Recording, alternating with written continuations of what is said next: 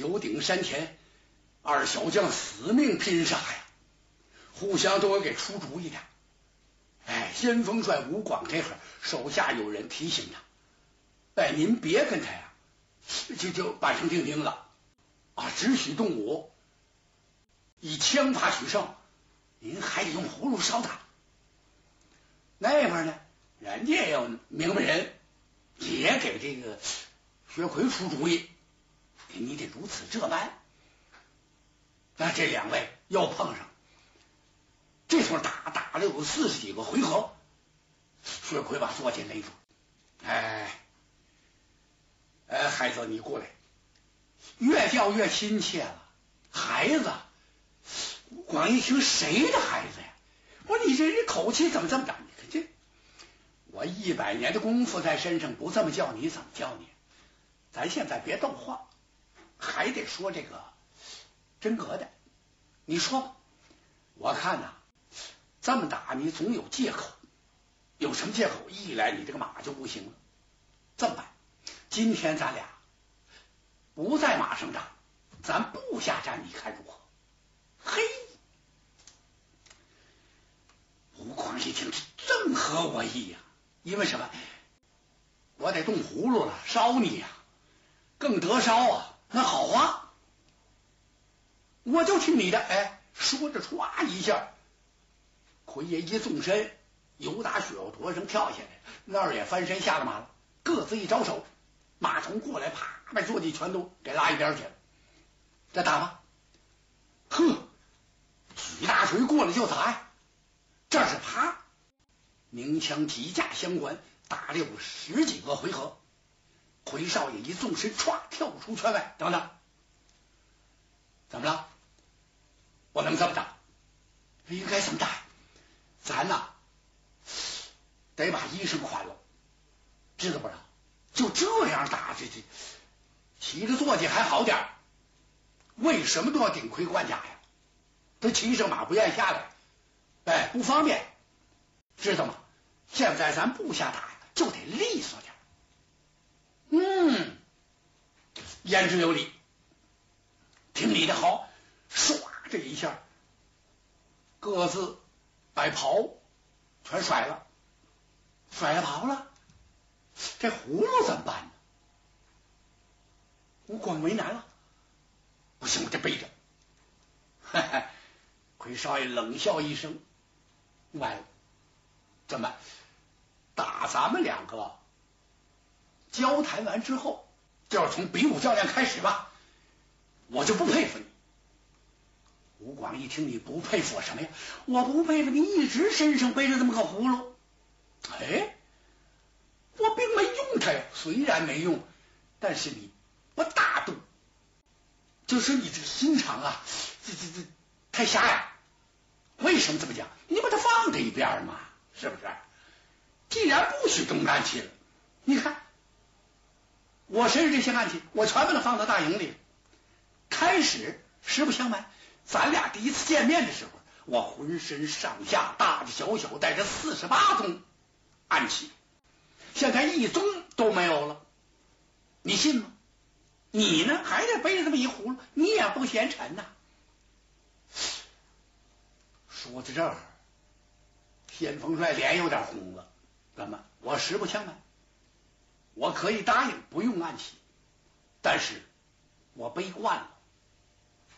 啊，一直从学艺那天开始，我就背着它，而且呢，这是我心爱之物，瞬间难离，就是一瞬间，我我都不愿意把它放在那，你信吗？哎，这我信。那现在您就得委屈点，你把它放下，不然的话，你呀心怀叵测，肯定其中有诈。呀，吴广一想，我咬紧牙关。跟你打出水落石出来，我就不信我这条枪我胜不了这个雷公崽子。就你这老雷公，老雷公了啊！反正他自己说的一百多岁了，这这试试吧。他唰一下把丝绒绳解开，把这葫芦轻轻放他的这战袍的旁边。哎，这多好！两个人又打起来，打了有这么几个回合，噌的一下子，只听啊，薛奎大叫一声，一个箭步跳出去了，把吴王给吓了一跳。怎么？你既没输也没赢，你咋呼什么呀？啊！他啪，把枪这么一合，看他怎么回事，嗖的一下朝他中出去。吴王有点纳闷，怎么？他怎么奔我这边来了？哎，两下各占东西呀！你说我在这边，他他跳这边来干嘛？只见薛奎往下这么一俯身，来了一个铁牛拱地，招啊！啪！抡圆了一锤，把葫芦给砸碎了。这下可把武广给气坏了。怎么？你这叫什么人性啊你？哎，说着好好的，坐下不齐，下来打打了不行，还得换短打腕，小衣襟，把衣服得脱脱了，把葫芦摘了。哦，摘你给我砸碎了，你可恼啊！这是这这，他要拼命，真急了。薛奎是哈哈大笑，笑声没落，苍啷一棒锣响，人家收兵了。哈哈，把这个先锋帅气的，拄着枪站在这边瞅着碎葫芦，眼睛都红了，就是当着三军没好意思的眼泪掉下来。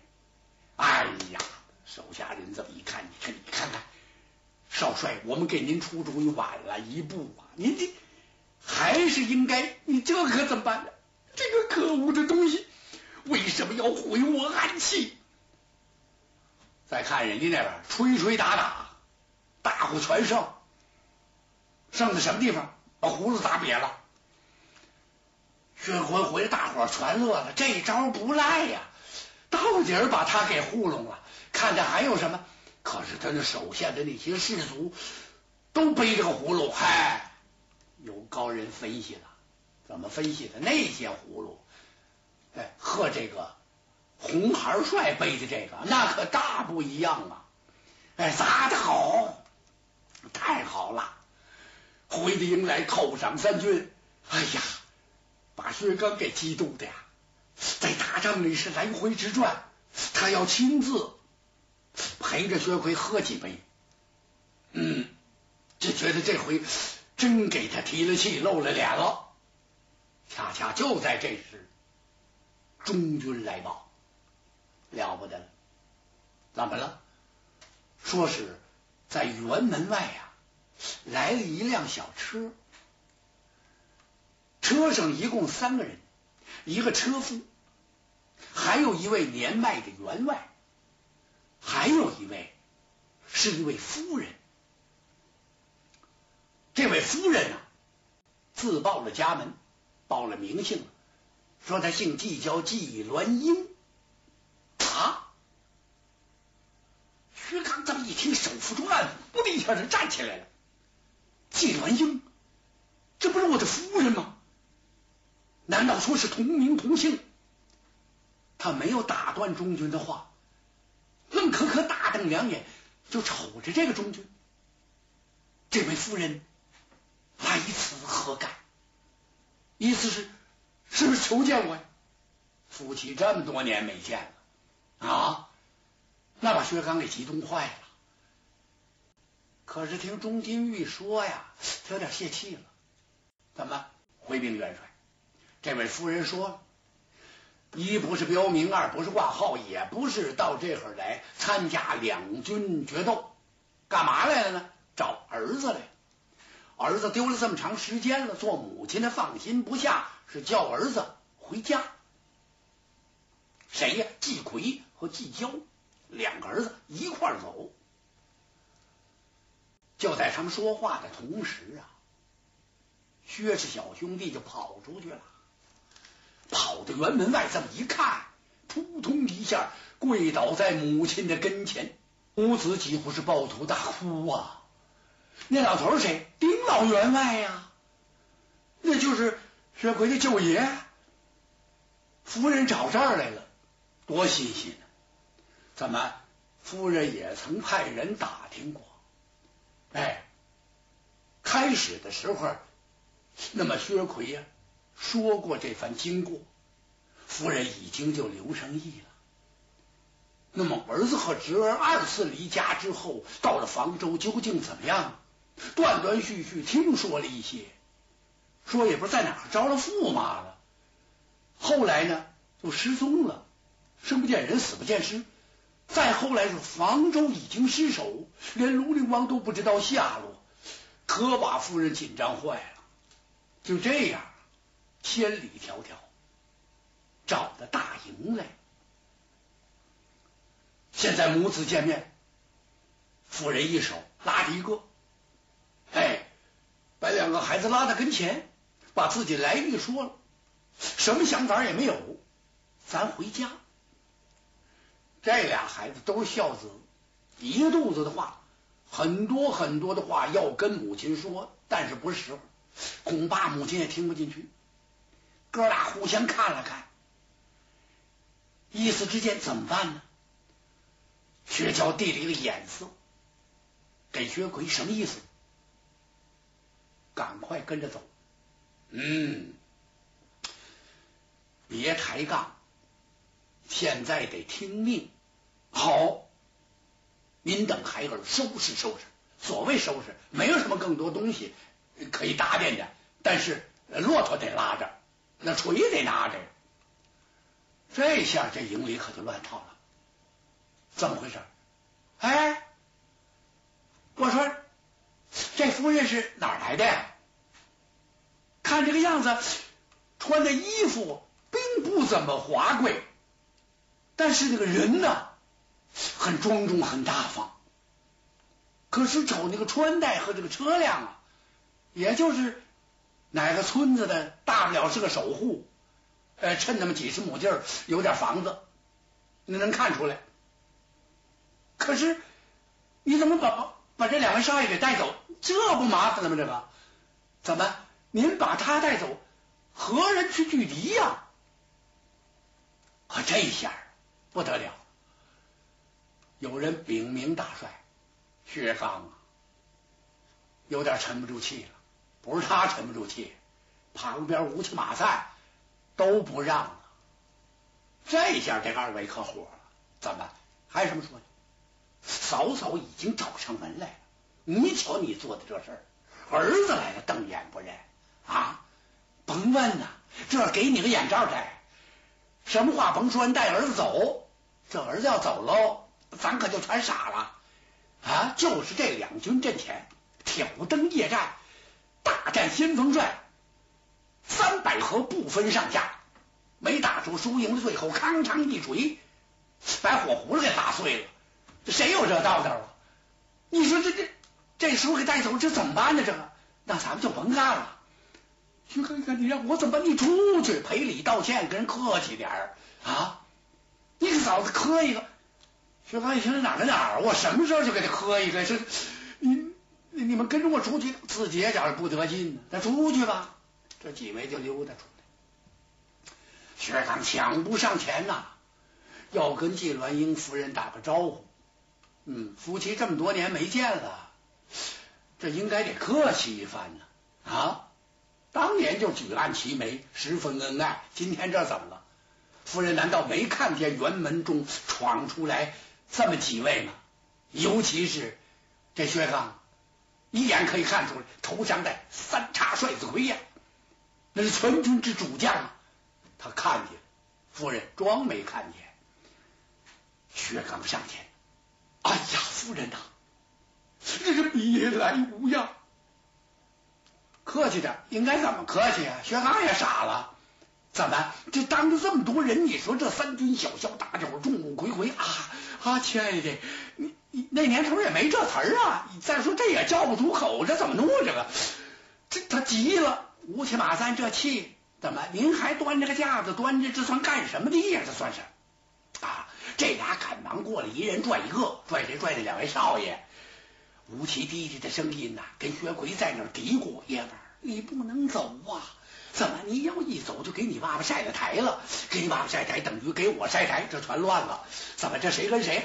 我是在这说了，咱也抵挡不了这周军这么多的人，人马越来越多。现在有密报来报，界牌关的武士也已经把人马领出来了，占领房州的三齐王带兵马来了，分一路、二路、三路几路人马来接应这先锋帅吴广。等这些人都到了，这座九鼎火焰山咱是孤军难守啊！娃娃，你正是为国出力的时候，为薛门报仇的时刻，你可不能走啊！薛奎全听见了，行了，行了，行了。我说爷们儿，你甭跟我这儿嘀咕了。那我不跟你嘀咕，跟谁嘀咕去？这事儿不行啊！啊，看见没有？我母亲那生着气呢。啊！我不敢不听母命，他老人家叫我走啊！你看，嗨，吴起回头一看，行了，孩子，咱们少说话，人家夫妻那交谈上，咱听听他们说些什么。不听还好，这一听啊，吴起差点跪下。说什么呢？季鸾英夫人正在问薛刚啊。将军是什么人呢？上前施礼答话：“我乃是山野村妇，和将军素不相识，我不认识你。今天到这儿来，我千里寻子，我就这么一个依靠，就是我的儿子。你这这可没得说。现在我要把我的孩子带走，一不能从军，二不能叫我的孩子在两军阵前打仗。”为国出力，男儿汉是应该的，那是义务。但有一样，他现在还小，哎，他还未成年，还没有这个选举权呢，还不够十八岁呢。那那这么点孩子，我我就把他大放手交给别人呢？不行，我不放心。元帅不必客套，哈，夫人吩咐，怎么？没车，没车，走走走人。哎呀！薛刚急了，这这这怎么办呢？夫人呐，怎么别人不相识行？我是三绝主薛刚，我是你的丈夫，站在你的跟前，你就会这样绝情不认？夫人冷笑一声，这句话差点把眼泪掉下来。为什么？我绝情？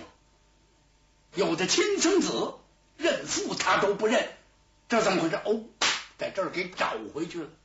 这时，忽听辕门内有人大喊：“喜夫人请留步